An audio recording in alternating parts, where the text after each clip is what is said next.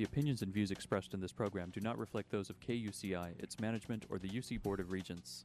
To find out more about this talk show or other talk shows broadcasting on KUCI, log on to our website at kuci.org or check out the latest program guide.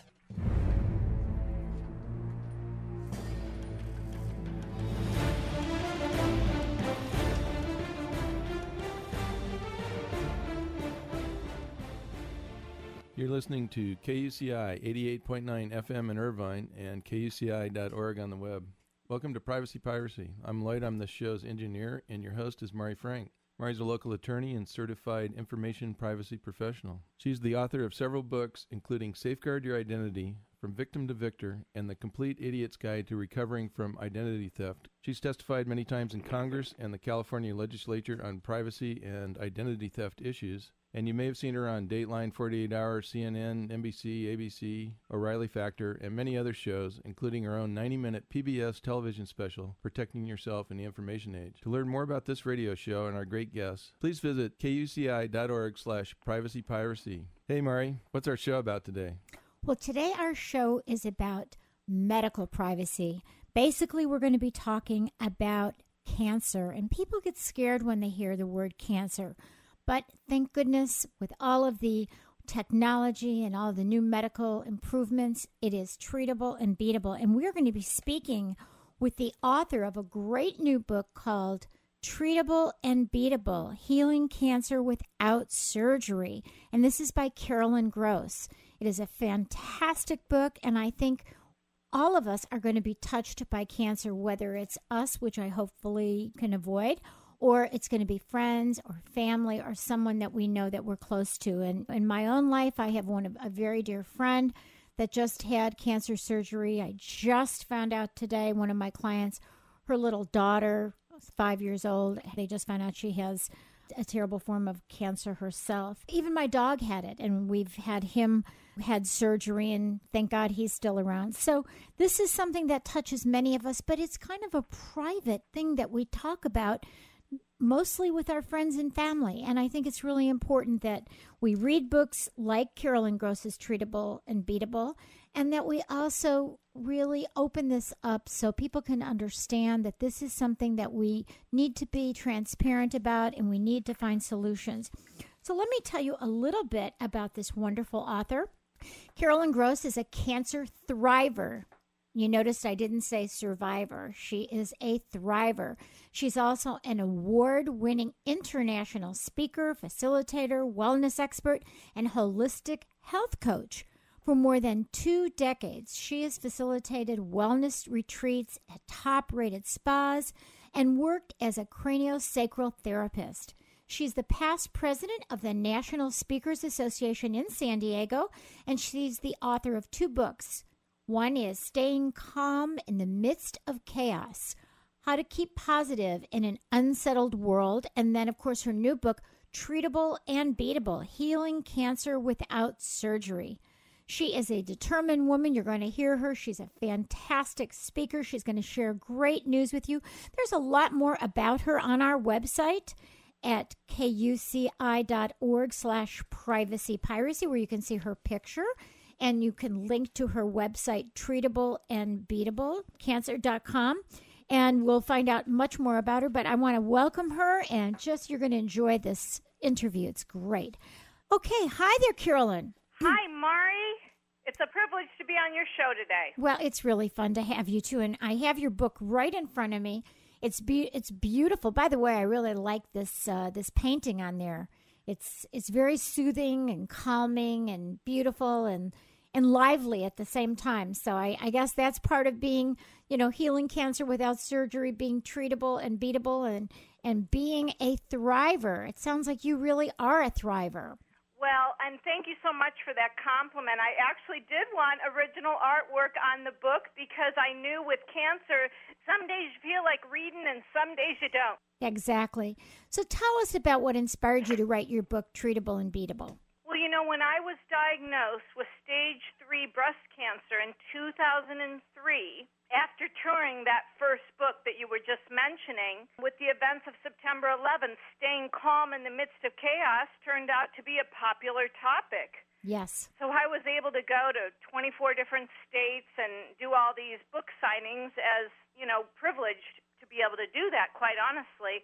And this is when I was diagnosed with stage three breast cancer. So the reason I wrote Treatable and Beatable was I was given this book by the surgeon's office, quite honestly, before I had my last appointment to determine what my treatment plan would be. And, you know, I'm kind of a positive go to kind of girl.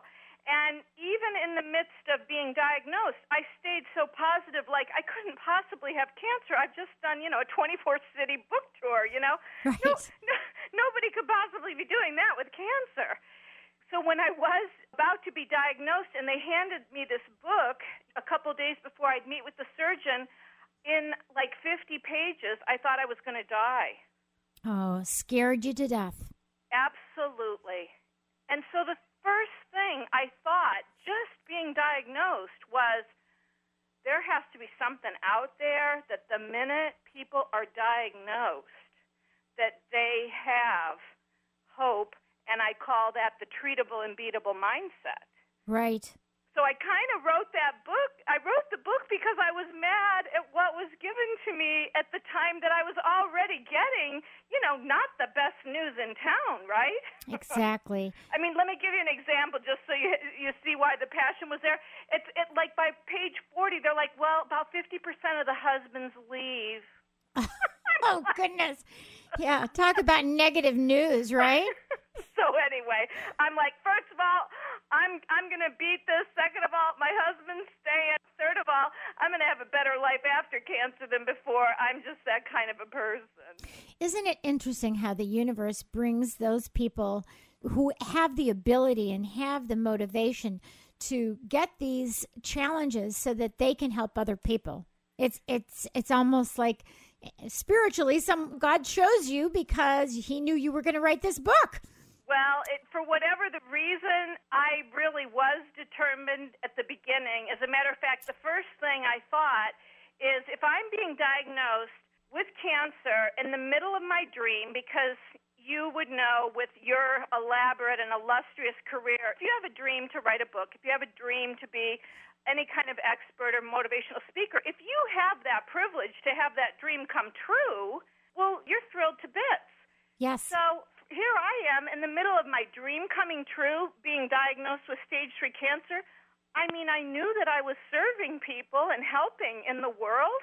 So the way that I put it to myself was, oh my gosh, cancer has got to be the great motivator for me because I've just done a 24 Yeah. city book tour. And I've had cancer the whole time, which of course was true. I'd actually had cancer for three years.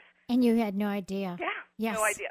So, in your book, you, you say that recently diagnosed patients and their families need to claim their power. It sounds like you claimed your power, but tell us more about that. Well, you know, that's probably the heart of my uh, work is that there's such a powerless feeling when you're told you have cancer. And you can even parlay that to any disease that you don't want.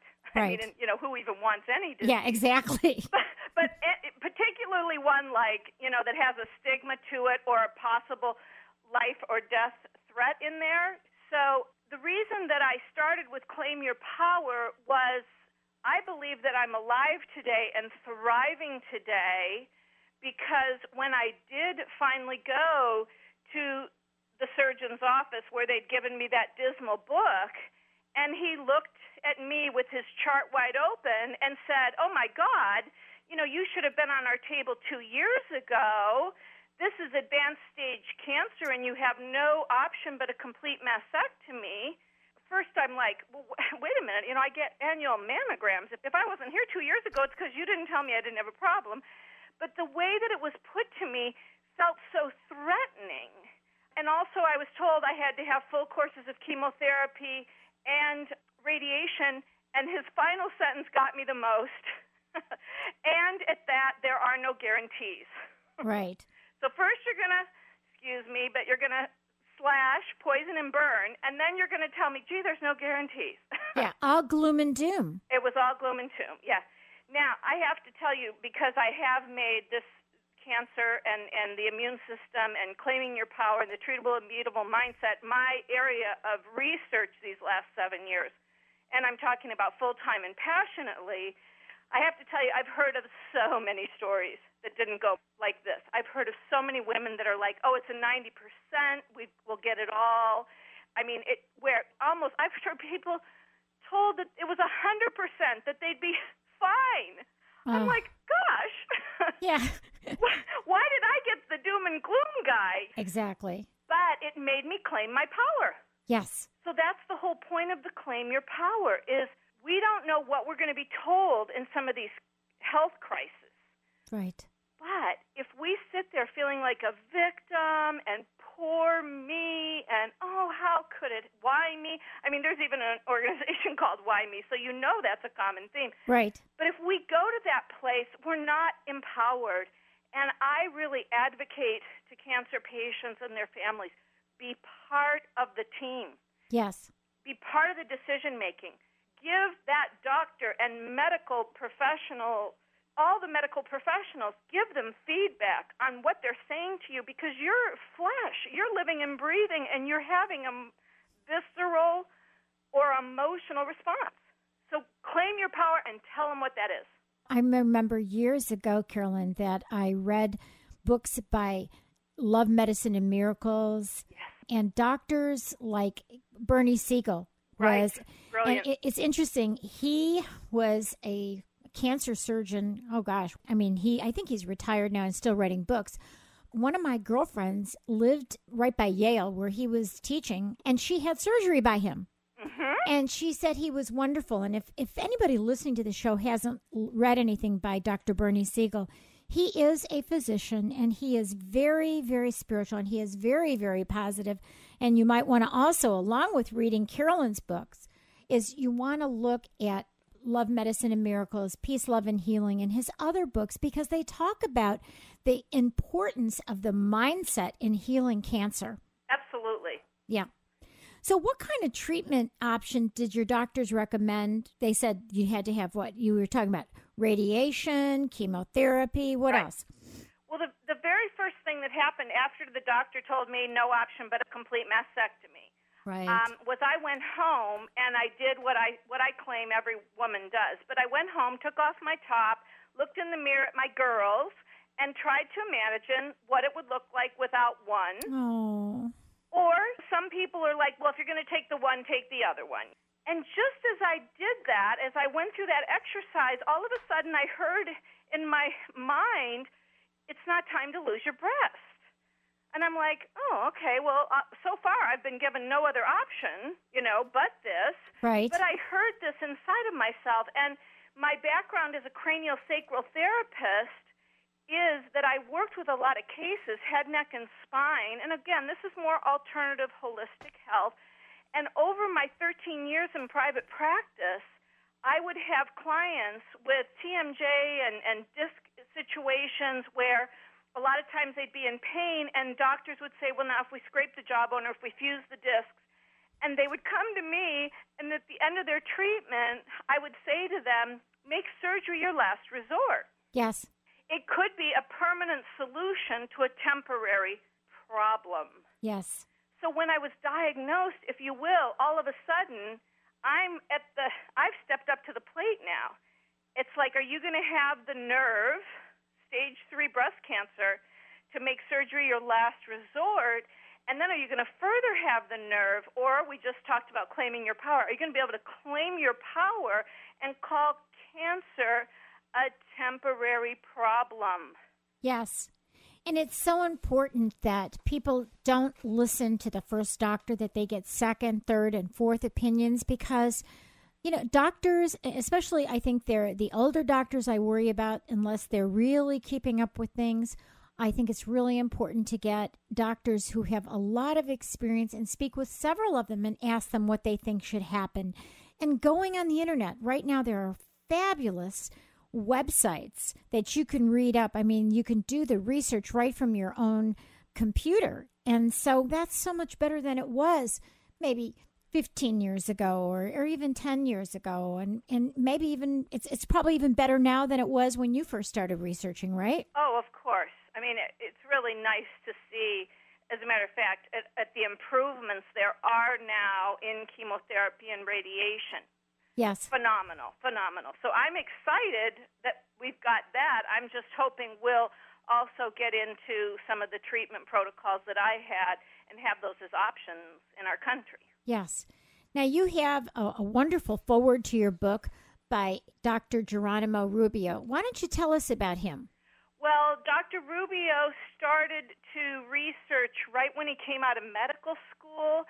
He kind of queried why, when it came to the disease of cancer, that we didn't use the immune system to heal or reverse the cancer Whereas when we have colds and flus, and even you know when we pick up bacteria and viruses and all those lovely ucky things, right. we go to what? The immune system. Whereas in cancer treatment, especially even surgery, is a compromise to the body because it's a trauma. You exactly. know, exactly. So it, it's going to compromise the body. Maybe it's only temporary, but it's still going to compromise the body. Although going back now years and years, 10 years ago or whatever, chemotherapies definitely compromise the immune system. No question about it. No question about it. So he he started out, now we go back even farther, 25 years ago, and he said, "Gee, I wonder if there's a way. I wonder if there's a way to educate the immune system to reverse cancer since we've skilled we're skillful in this in so many other disease situations." And he found success and he found success with customized cancer vaccines, which are called immunotherapy. In other words, you're doing the therapy on the immune system. And we do have this in the United States. Do not get me wrong that this is not like the new kid on the block when it comes to cancer. The only situation is seven years ago, I couldn't get a, a cancer vaccine or immunotherapy by my medical providers, which I have great medical insurance, couldn't get it because they were only offering it after the fact. In other words, after we've done the surgery and given you those treatments that we told you about, chemotherapy and radiation, then once you're cancer free, we'll give you immunotherapy. Well, that's geez. so ridiculous that they are deciding what adverse to what uh, your doctor is recommending. So again, that gets back, doesn't it, to claim your power? Mm-hmm. Yep. So anyway, I decided to start. I decided to do that little make surgery your last resort and just take it like it's not time to lose my breast. By the way, we're down the road now 7 years. It's still not time to lose my breast. Thank God. And and that is complete complete remission, no metastasis, no cancer anywhere else.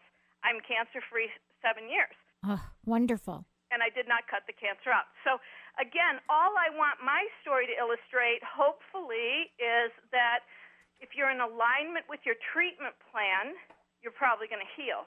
And what that means, Mari, is I don't I don't tell people to have surgery or not have surgery. I tell them listen to your body. Exactly. Get in yeah. touch with your intuition. Yeah. Just read a book by Deepak Chopra, who's also a physician, and he's you know holistic physician. Completely. Um, and he the, name of the book is the book of secrets but he there was a section in there about that he was talking about cancer and he was talking about how every cell of our body when it's healthy collaborates with each other. They they're not jealous of each other. They're not selfish. They just they take care of each other. They communicate effectively with yep. each other. Just kind of an interesting way and he said cancer cells don't do that. Nope. they don't want to collaborate they're greedy. And, yeah, yeah, they're greedy, they're selfish, and they don't want to collaborate. So I thought, how interesting would that be to be sitting down and meditating and talking to those cells? Because every when you talk to yourself, you are everything is listening inside your body. How interesting that would be, uh, in, along with the immune therapy, is to have the body, mind, spirit to be telling those cells, come on, come on, you can collaborate. And I thought as a mediator, as an attorney mediator, I, I should be talking to my cells if I were uh, if I had that that situation to tell them, "Hey, let's collaborate again and see well, if that could be done instead of like the old way of thinking, kill those cells, you know, where you see yourself fighting those cells, which is stress inducing instead saying, "Hey, come on guys, join the party." I love it. Oh, God, that's brilliant. It, there's actually something called psychoneuroimmunology. and it's it's part of the treatable and beatable mindset. And what it what it is, though, this is scientific now, psychoneuroimmunology. Psycho is the mind, neuro is the nervous system, central nervous system immunology is using your mind to activate the central nervous and immune system to heal. Right. And the whole idea that you've just said about collaboration, honestly, that's at a high level, my friend, because normally in psychoneuroimmunology, and this is used at cancer centers all over the country, Right. they will tell people you know, when you're getting your chemo or when you're getting certain treatments, visualize the immune system, the front line of the immune system, the macrophage, chewing up and destroying, but it's always in a in like an army term. Yeah, you know, and, like and, and it's negative, and it is. So I love this. I love what you're saying about collaborating. you're just kind of bringing them into the greedy. fold and say, hey, you know what? Join the gang here. Be cooperative. Be collaborative. Do what you're supposed to do. Remember what you're supposed to do. Right. And uh, so that's what I was thinking of because I just finished that book and I was thinking all about that after I had read your book. I thought this is kind of a neat way to think about it. And I remember reading Bernie Siegel's books throughout the years. You know, when I had friends that had cancer and I and I would read the book and then I'd give the book away so many times and I thought this is the way to think about it. Think about it as something very positive or there's a lesson to learn from everything that happens to us in life. And there's even lessons in those things that, that are very very challenging like like having some illness like cancer. It it's a challenge but it is a chance and an opportunity for growth. And my goodness look at the great growth that you have had in experiencing cancer and what it has led you to as a as an empowered woman, as a powerful person to to write treatable and beatable. So we're speaking with Carolyn Gross, who happens to be the author of Treatable and Beatable: Healing Cancer Without Surgery. And you're listening to KUCI 88.9 FM in Irvine and KUCI.org on the net, and you're listening to Privacy Piracy. I'm Mari Frank. Now, a lot of the times that you've been listening to our show, you hear everything about things such as information privacy and and medical privacy and healthcare. We've talked about that. We've also talked about financial privacy and surveillance and workplace privacy and all the different aspects, First Amendment, Fourth Amendment, all these different aspects of privacy. And when we're talking about privacy, when we're talking about information privacy, we talk about the right to have control over information about you. We've also talked about privacy is the right to be left alone. And in this case, we're, we are kind of talking about both of those the right to have choices to make about your own body, right? Absolutely. So, you talk in your book about the seven discernment strategies. So, can you tell us what are the seven discernment strategies that you recommend to help activate that power that you have? Absolutely. Well, we've already alluded a little bit to a couple of them. The first one, of course, is to listen to your body. So, when you have a reaction to a treatment protocol that doctors are suggesting, and I mean, you even kind of just shudder hearing about it, the first thing you want to do is, I mean, listen to your body, make a mental note, because obviously that isn't feeling good to you. So you got to listen to your body because where you want to go, the second discernment is raising your hope vibration. In other words, hope and healing go together, but a lot of times I notice there's a lot of fear that's given along with a cancer diagnosis. I mean, just like I was told, "Uh, you should have been on my table two years ago. Well, that's not a very pleasant thought, I don't think. Didn't raise my hope vibration. So just raising your hope. And also realizing that hope has a vibration quite a bit different than fear. okay? Yes. Most people can figure that out because when they're feeling hopeful, kind of happy, fearful, kind of misery. You know, I, I always love the expression that fear is the acronym, you know, F E A R. F stands for false, E stands for expectation, A stands for appearing, and R stands for real. So it's fear is a false expectation appearing real because you don't know what's going to happen in the future. So being fearful is is really a false thought. So Exactly. that's why you want to replace it, like you talk about, to replace it with hope, because in many ways we create our reality. If we think things are good, they're good. If we think things are bad, they're bad. Absolutely. And that's how it goes in this game. And again, the one thing you want to know is that fear, that like gut kind of fear, Yes. fear in your gut, that Right. can be a signal, like not a good way to go. So I love the mindset you're talking about because I want to eradicate the idea of fear and cancer completely. That's the treatable and beatable mindset. But I have to also know that if I have apprehension or anxiety, viscerally again in my gut, then that's a sign too. Don't go down that street. That's actually one of my last uh, ideas of discernment. Let's lead right into it, though. It's like watching the signs of life. If I'm not feeling confident, then that's not the road to go down. Yes. And I love what you're saying, Carolyn, about gut, because when you're fearful in your head, that's very different than fearful in your gut. Absolutely. And, and I remember many years ago reading a book called The Gift of Fear by Gavin de Becker. I don't know if you ever read that book, but it was about when you have, like, you get into an elevator and, and you have this horrible fear in your gut, not in your head, but in your gut. Right. Like something feels bad. He says, get out of that elevator because it's probably somebody who's going to do something bad to you. You have to be able to discern between the fear in your head that just is just paranoia versus the fear that you feel in your gut, which is your true intuitive fear. So I think it's a it- warning sign. Yes. It's a yes. warning sign. Exactly. Exactly. And another uh, step of discernment is we have to ask. We have to be able to ask to discern, you know, ask, can you explain to me how this treatment works versus another treatment? Can you tell me a little bit about this doctor? So when you're making an important choice, as we do with cancer treatment or anything that's life affecting when we are diagnosed with any disease, you've got to have the power of asking in order to discern. And the idea there is don't be a bobblehead doll. Yes, and to, and to do your research, and you know, I I had to have some surgery. I had a bad fall, and I I had to have some surgery. So before the surgery, I went online and I looked like what kinds of questions should I be asking this doctor, and boy, they're out there. I mean, it's amazing on these blogs. You know, make sure you ask your doctor this question. Make sure you ask that. So I I had a huge list of questions when I went into the doctor, and then I could. I mean, he kind of looked at me like, uh oh, this lawyer.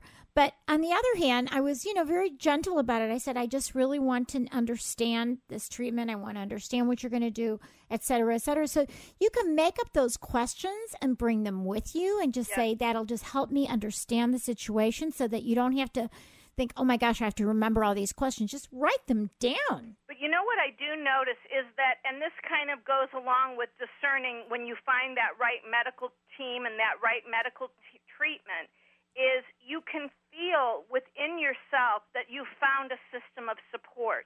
Right. And you can feel your hope, if you will, vibration raising. And at that point, if I had that on my first doctor, I don't think I'd mess around with a whole lot more legwork because it's almost like a click finding a dance partner, but it's a healing partner or finding Yes. a, a mate. It's like that click.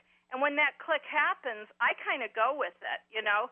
Um, so that's another thing I would tell you. Like, I don't necessarily tell people to go out and get three second opinions. I say go until you know. Yeah.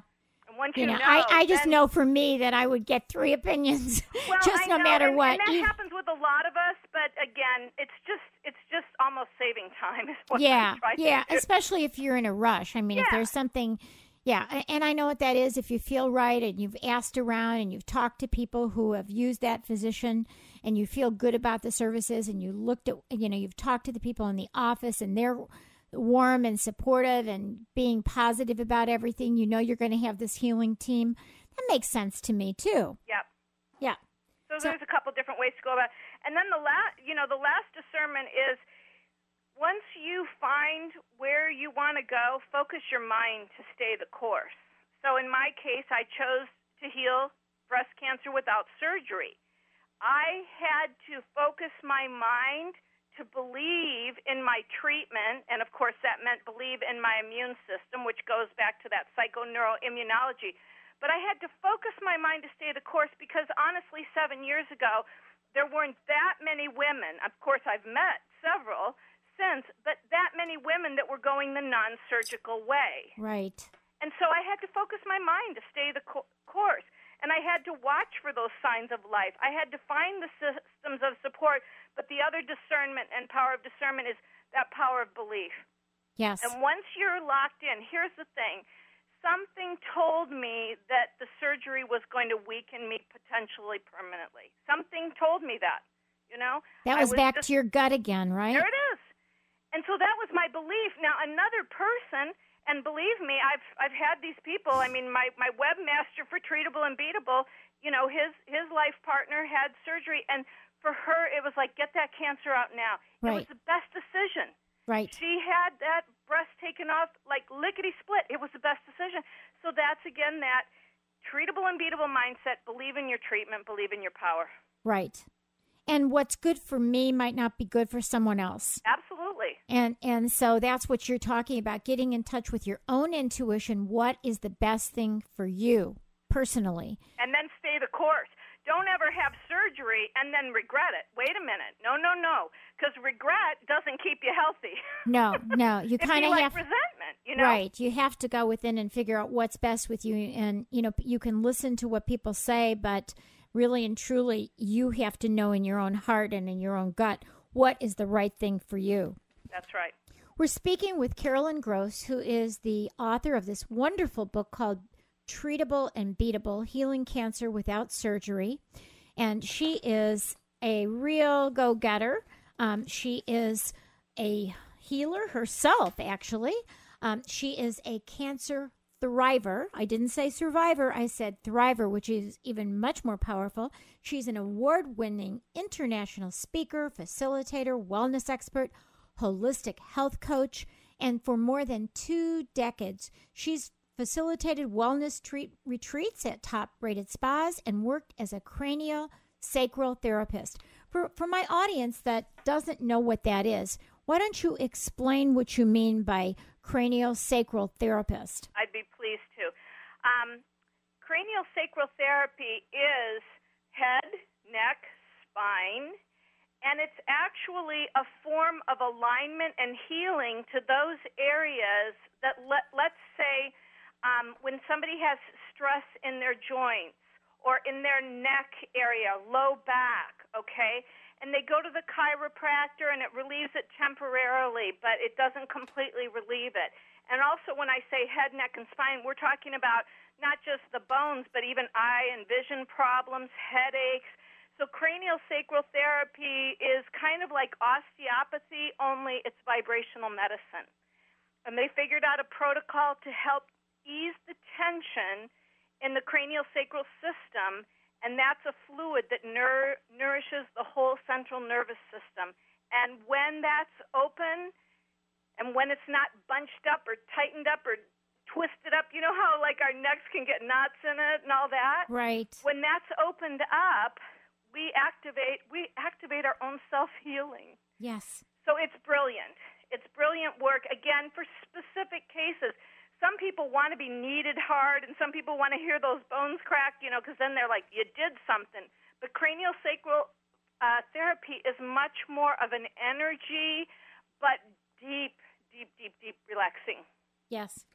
And so, in in terms of, did you have someone was that was able to do that on you during your healing time as well? Oh God, I that's such a great question. Let's answer it this way: not enough. Oh yeah. I had plenty of massage, but not enough of that. So that's a brilliant question. you know, um, I've had two dogs with cancer, two golden retrievers, and my and and they're obviously my best children because they never talk back they never ask for money or anything. But um my my golden that i before the one i have now eros god of love um he got lymphosarcoma at age eight. And we started with chemo but in my gut i felt that this wasn't right okay. I felt that it wasn't good for him. I could see how sick he got. And i decided um he went into remission right away because lymphosarcoma is very fast growing, but it also reacts very quickly to, to chemo. Yay. And so I had a friend of mine who is a Reiki master. If you know what Reiki is, it's an energy healing. And I had him come over, and he's very, very powerful. He just touches you, and you just feel this energy just soaring through your body. And he came and um, he did Reiki on, on Eros, And then I had taken classes with him. So I continued to do it. And he lived, Rado, Eros never got it back. Wow. And he lived to be 13 years old, which Very is pretty good. for a golden. And he never got it back. And my vet had called him the miracle dog. And that was with energy healing and just talking to him and saying, you know, every every cell of your body is healing and smiling and all this good stuff. Then this, uh, my present Rado, our present dog, um, about a year and a half ago got cancer, a, a very bad hemangiosarcoma blood cancer, and the prognosis was terrible. And and he they said you have to do chemo, and I didn't feel good about it, but I said okay, a little bit I'll do. He couldn't take it at all. It was killing his kidney and his um, and his liver. And I said, I'm stopping it right now. I'm going to do alternative medicine because I would rather have him live out the rest of his days and not be so sick than have to suffer like this. Absolutely. And so that's what I decided to do. And of course, the Reiki came into it and all these holistic uh, supplements and just telling him he was healing and lots and lots of Reiki. And now they call him the miracle dog. In fact, the the oncologist for this dog just uh, we just talked to her again, and she said, "I can't believe how great he's doing. What is your protocol? I want to use this because all the other dogs that she's had that have have gotten this have died. Oh my. Yes, they've all died in just a couple months, and it's for him. He uh, he got it early July 2009. So this is a long time, thank Oh, God, that he has survived and thrived and he is thriving. People think, oh my gosh, he doesn't even look like he's, you know, nine years old. He doesn't look like it at all. He, you know, um, you know, he has a little gray around the face, which I could use some color on it, but like I do with my hair, but I haven't done that. But um, I think for those of you who are listening, you know, reading Carolyn Gross's book, Treatable and Beatable, and she talks about the mindset and the hope. And I think it is it was so obvious to me just with my my two dogs and doing that kind of healing energy and and talking about how you're a healthy dog. I mean, my poor dog had to listen to me sing, "You are a healing dog. Yes, you Yay. are." I mean, wow, I mean, I'm sure he got healthy just so he didn't have to hear me sing this anymore. My- but can I add something to that? Because I tell this to patients all the time. Is we need to touch our bodies when we're going through these treatments. I, I, of course, was you know I would cradle and kind of hold on to my breast as I would fall asleep at night, and I would send healing energy Right. from my hand Yes. into that area of my body. I will say this all the time with people that have liver or lung cancer. Put your hands on that liver area and just send it the vibration of love and healing. And I will, you know, hold my two hands up when I'm talking to patients and go, Do you realize that this is how our civilization even got to be a modern civilization was the power of the human touch and healing one yes, another yes, and ourselves. yes. And we, Uh, yeah, I mean, I, I am 100% with you. And this isn't mumbo jumbo. When you read many of the holistic physicians who are, you know, medical school graduates that believe in this, you know, things like, uh, you know, like I said, uh, Deepak Chopra and so many others that are out there who are physicians that are enlightened and see that you have to treat the whole person, body, mind, and spirit. And that's what's going to heal all of us. Absolutely. And there's also a lot of supplements and products out there today, quality products that help with the immune system, help build and activate the immune system. There's minerals, there's vitamins, there's formulas that help you utilize oxygen better in your body. And you need all these things for healing. Yes. You know, people don't realize sometimes when they look at the cancer epidemic, they're like, how did this happen? And it's like, okay, let's think. We've got soils that are depleted on the earth. We have air that's polluted. We have chemicals in a lot of our food sources and even, you know, for people that eat meat, you know, the the whole antibiotic thing. And so if you're not eating as clean a diet, do you know what I mean? Yeah. So now you're and then we're ingesting this we stuff we're ingesting this stuff in our in our you know in our breath and in our stomachs it, yeah it's it's all around us so we have to do things to to immunize ourselves like what you're talking about Now, you also talk in your book about the practice of medicine in the United States complicated by doctors who are scared of attorneys, okay, and they're scared of litigation. And, you know, how do you think that this has really affected our health care? Well, I think it's part of the reason that um, I think, first of all, because I've worked side by side now with doctors and nurses as a patient advocate, I have this tremendous respect for the medical profession. Please, please hear me that these people literally they know they're working with life and death. They feel the pressure of it. But I think the thing that's sad is once we got into, you know, all this malpractice stuff years ago is we put fear into the doctors and just like we said a minute ago earlier in the show that you can't heal cancer if you have this fearful mindset. will now be the practitioner who needs to be this open channel of their wisdom and information and their education and put a big fear cloud over them. Right. That's pretty tough. I'll tell you why I wrote about that in my book. It's because that the minute that I was diagnosed, I had this great GP, general practitioner. Not everybody has them because of maybe how their health care is set up and it's all specialized. But my GP, who I adored, was closing up shop in California the the week I was diagnosed because he was going to go and set up his practice in Los, you know, in Nevada because it would be more economical and it was malpractice insurance that made that the determining factor. I was like, "Oh no." Yeah. Yep. So this is why, you know, some of us I think because I do work by doctors now, I have to say this as well, if you'll allow it. I think we need to claim our power, and I think we need to be educated, but I don't think we need to be nasty and arrogant when we do it. I, I agree with you. I, I do agree with you on that, and I think that there are cases that that really should go when they cut off the wrong leg, you know, or when when there Please, is. Of course. Obviously, there is, and I, I think people love to attack attorneys, but when they have a problem, then they want an attorney. So I have to tell you that, you know, I, I don't think that we should make it so exorbitant. I have a very good friend who was an internist for many, many, many, many years, a fabulous internist. And um, he took a sabbatical after just, you know, so many years of working, you know, 80 hours a week. And um, and then when he came back, he was just going to come back part time, but his malpractice insurance was so high that he actually retired. He actually retired and wow. got into real estate. So I can understand that. And I don't think you need to be nasty. But on the other hand, I think there's a lot of arrogant doctors. And I have to tell you, my first husband, I put him through medical school, married to him 18 years, and I know what that profession can be like. They're not all like, you know, your your wonderful doctor who, um, you know, Dr. Rubio or Dr. Uh, Deepak Chopra or Bernie Siegel. They're not all like that. And I think that people have to be accountable.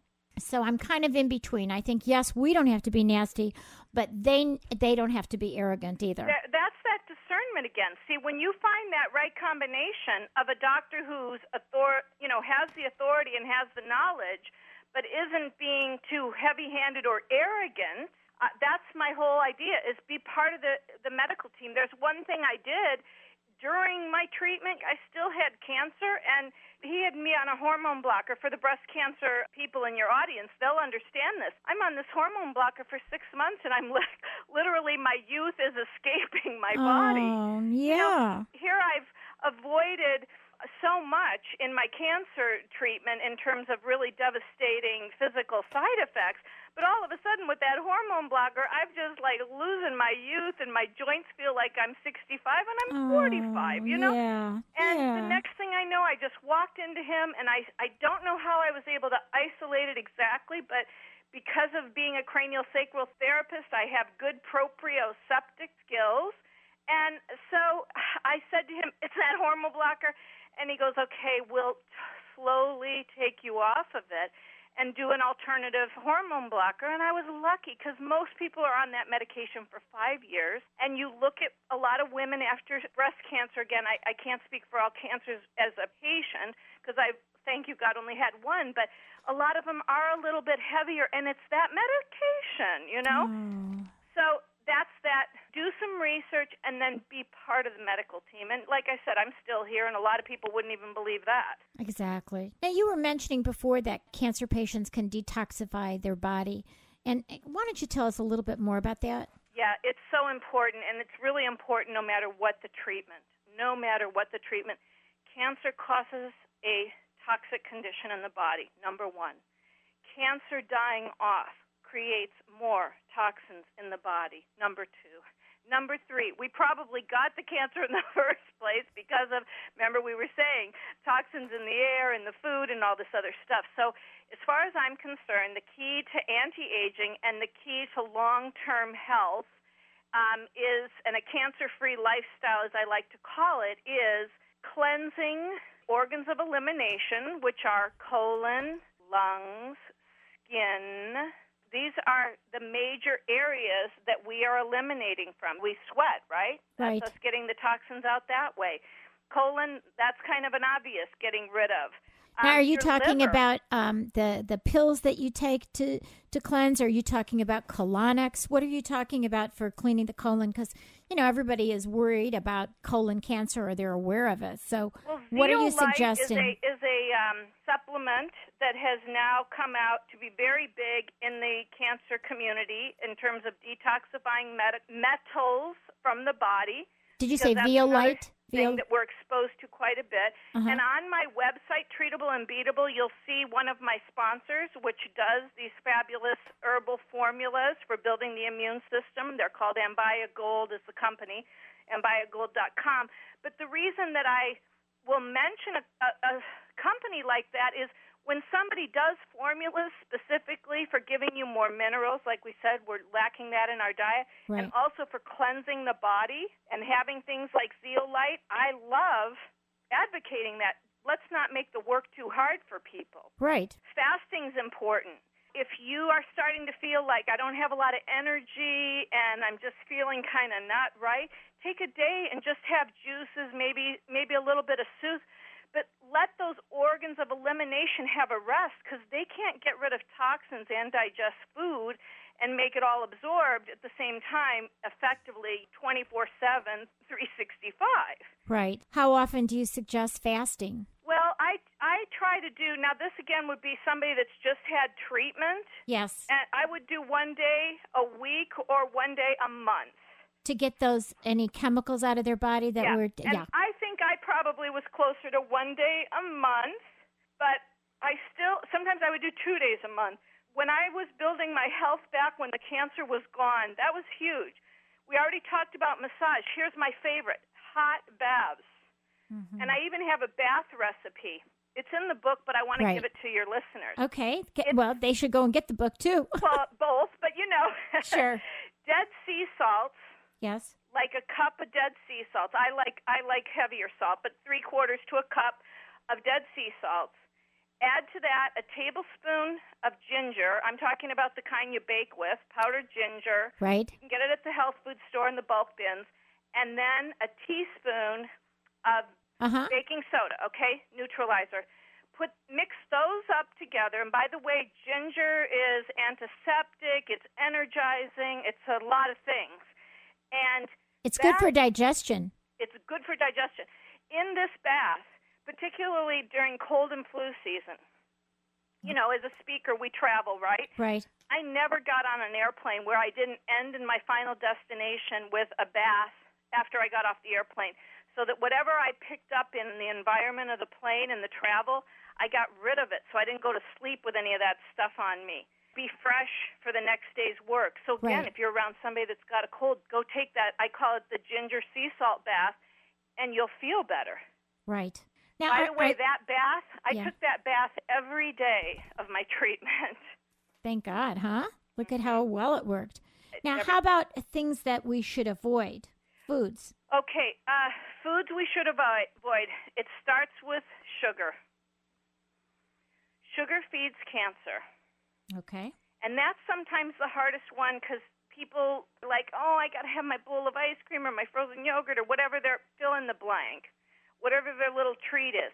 Now, all I'm saying is you just don't want to have sugar every day for goodness sakes. If you're Right. If you're in the battle with cancer, you want zero sugar. I mean, just do your best. You can have fruit, Right. but just don't have any regular sugar. And of course, some people are like, okay, well then, I mean, so stevia is an option. Let's throw that in there.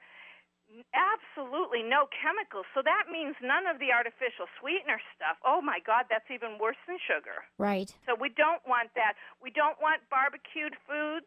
Charbroiling is a is a carcinogen. Most people know that. You've got to be careful of plastics. I do not drink my water out of a plastic bottle anymore. I only drink out of stainless steel. I absolutely believe once you start drinking your water out of stainless steel, you'll be able to taste the plastic leaching into the water. Hmm. Especially if you leave your water bottle in the car, even for an Oh, hour yeah. in the sun living in Southern California. So we got to be careful of plastics. You don't want to microwave. It's just one of those kind of lists. Right. Be careful of plastics. Do not microwave in plastic. Try not to microwave at all. Here's another one. Cook with stainless steel.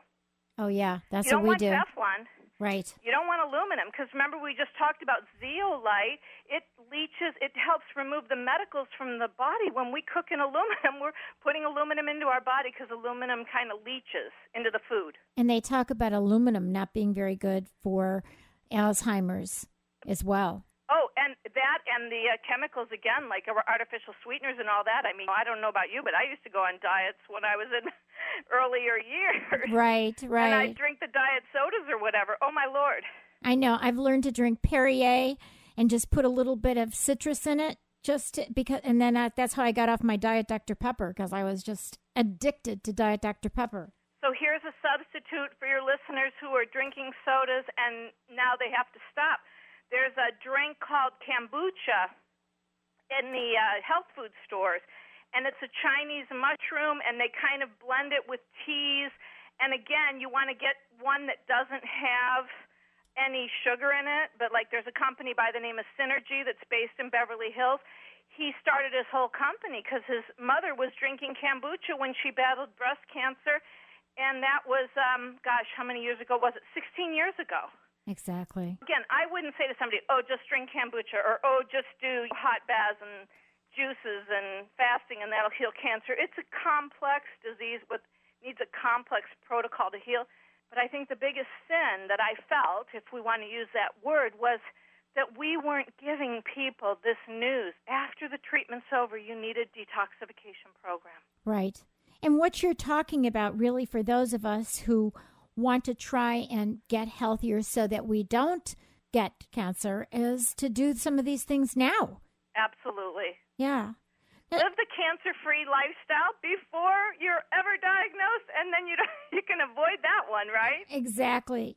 We don't have a lot of time, but I want to ask you just one last uh, question because I think you are the best example of this. But can people with an active lifestyle who are out there working, professional people, they're they're doing many things, they're raising kids, um, can they continue to be active if they're diagnosed with cancer? If they do the self-care equation that's required, which is some of these things we've just talked about, I think the one thing they need is more rest in order to heal during their time of when they actually have cancer in their body. Once the cancer's over, then they can build themselves back with again like I said the self-care equation.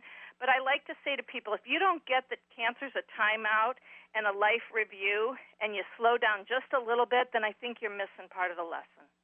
And and that's exactly right. What you're talking about is what we were talking about earlier is there's a lesson in everything and the cancer is a teacher, isn't it? It is. It's a teacher that hey, it's time to rethink, regroup, get your head together, just kind of go within and listen to your body like you're talking about to really listen to what your body is telling you. And you can't do it if you're running around like a chicken with its head off. No. Yeah. You'll redefine your life will be redefined after this experience. And lessons you'll learn, you'll carry with you and share with others for the rest of your life. But you've got to let your life be redefined. You can't say, I've got all the answers, I figured it out, this is the best that there is. Sometimes we don't even know that there's more to come, and it's even better than what we thought we had. And we have this wonderful book by Carolyn Gross called Treatable and Beatable Healing Cancer Without Surgery. If you could just give us, like, maybe a couple sentences to tell us what is the treatable and beatable mind. Absolutely. The treatable and beatable mindset is, first of all, yes, I believe cancer is treatable and beatable. This is just a temporary problem, and that I am going to have a new approach to life when the cancer is through. And I, every day, am going to mine this experience to find the blessings of cancer because you know what? You do get some time off when you have some cancer, and sometimes you never get time off. exactly, exactly. Uh, my good friend who is just right now in the midst of it, and you know, it was funny. I sent, I had read somewhere about having these, you know, little stuffed animals that have like long legs, so you could put like the the leg the bottom legs under the bottom of the breast and the and the top le- legs over the fat so i got her that for a present and she was telling me how really that was so healing but I told her we have to have her read this book. And you can find out more about this book at www.treatableandbeatable.com. Find out a lot more about Carolyn Gross. And you're just terrific, Carolyn. You're a great inspiration, and we're so thrilled that you joined us. Thank you so much, Mari. You are too. It's been an honor. Okay, we'll talk to you soon. Bye-bye. Bye. You've been listening to KUCI 88.9 FM in Irvine and KUCI.org on the net. I'm Mari Frank. Join us every Monday morning from 8 to 9 a.m. right here on KUCI. Also, join us on our website. Visit us. See who are coming up on our as our guests. You'll see their picture, their bio. You can link to their website. And for those uh, wonderful interviews that have been on since 2005, great VIPs go ahead and look at kuci.org slash privacy piracy and there you can click on those archived interviews and you can download podcasts and please write us emails about what's important to you about privacy in the information age stay private the opinions and views expressed in this program do not reflect those of KUCI, its management, or the UC Board of Regents.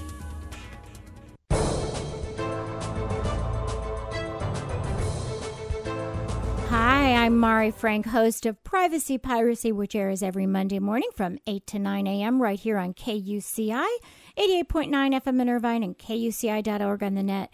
I'm also pleased to present the weekly segment of Orange County Sheriff News and Safety Tips, and we are welcoming back one of my favorite lieutenants, Lieutenant Paul Fuzzard, who is in charge of the Community Services Bureau of the Orange County Sheriff's Department, and he has been with the department for 24 years. Thank you for joining us again. Hi, Mari. Great to be back with you. Well, you know, tell us a little more about each of the programs in your division, because I think most people don't even realize all the volunteers that you're in charge of and all the great things that they do. So why don't you start wherever you want? Well, they they really do a lot of great stuff for us, and I'm responsible for overseeing the 800 volunteers in the Reserve Bureau. We have Explorer program, our chaplain unit, interns, and our professional service responders. Uh, our reserves are just like regular deputies. They go through the same testing and academy training as a regular paid deputy. Uh, we currently have 225 reserve deputies who work in search and rescue, the coroner's office, harbor division, mounted unit, investigations, high tech, and community programs, and our Aero Squadron. Um, a little bit about our Aero Squadron, they've been around for over 60 years, and uh, they're one of our uh, most active and, and longest term uh, uh, units in, in the department. Wow.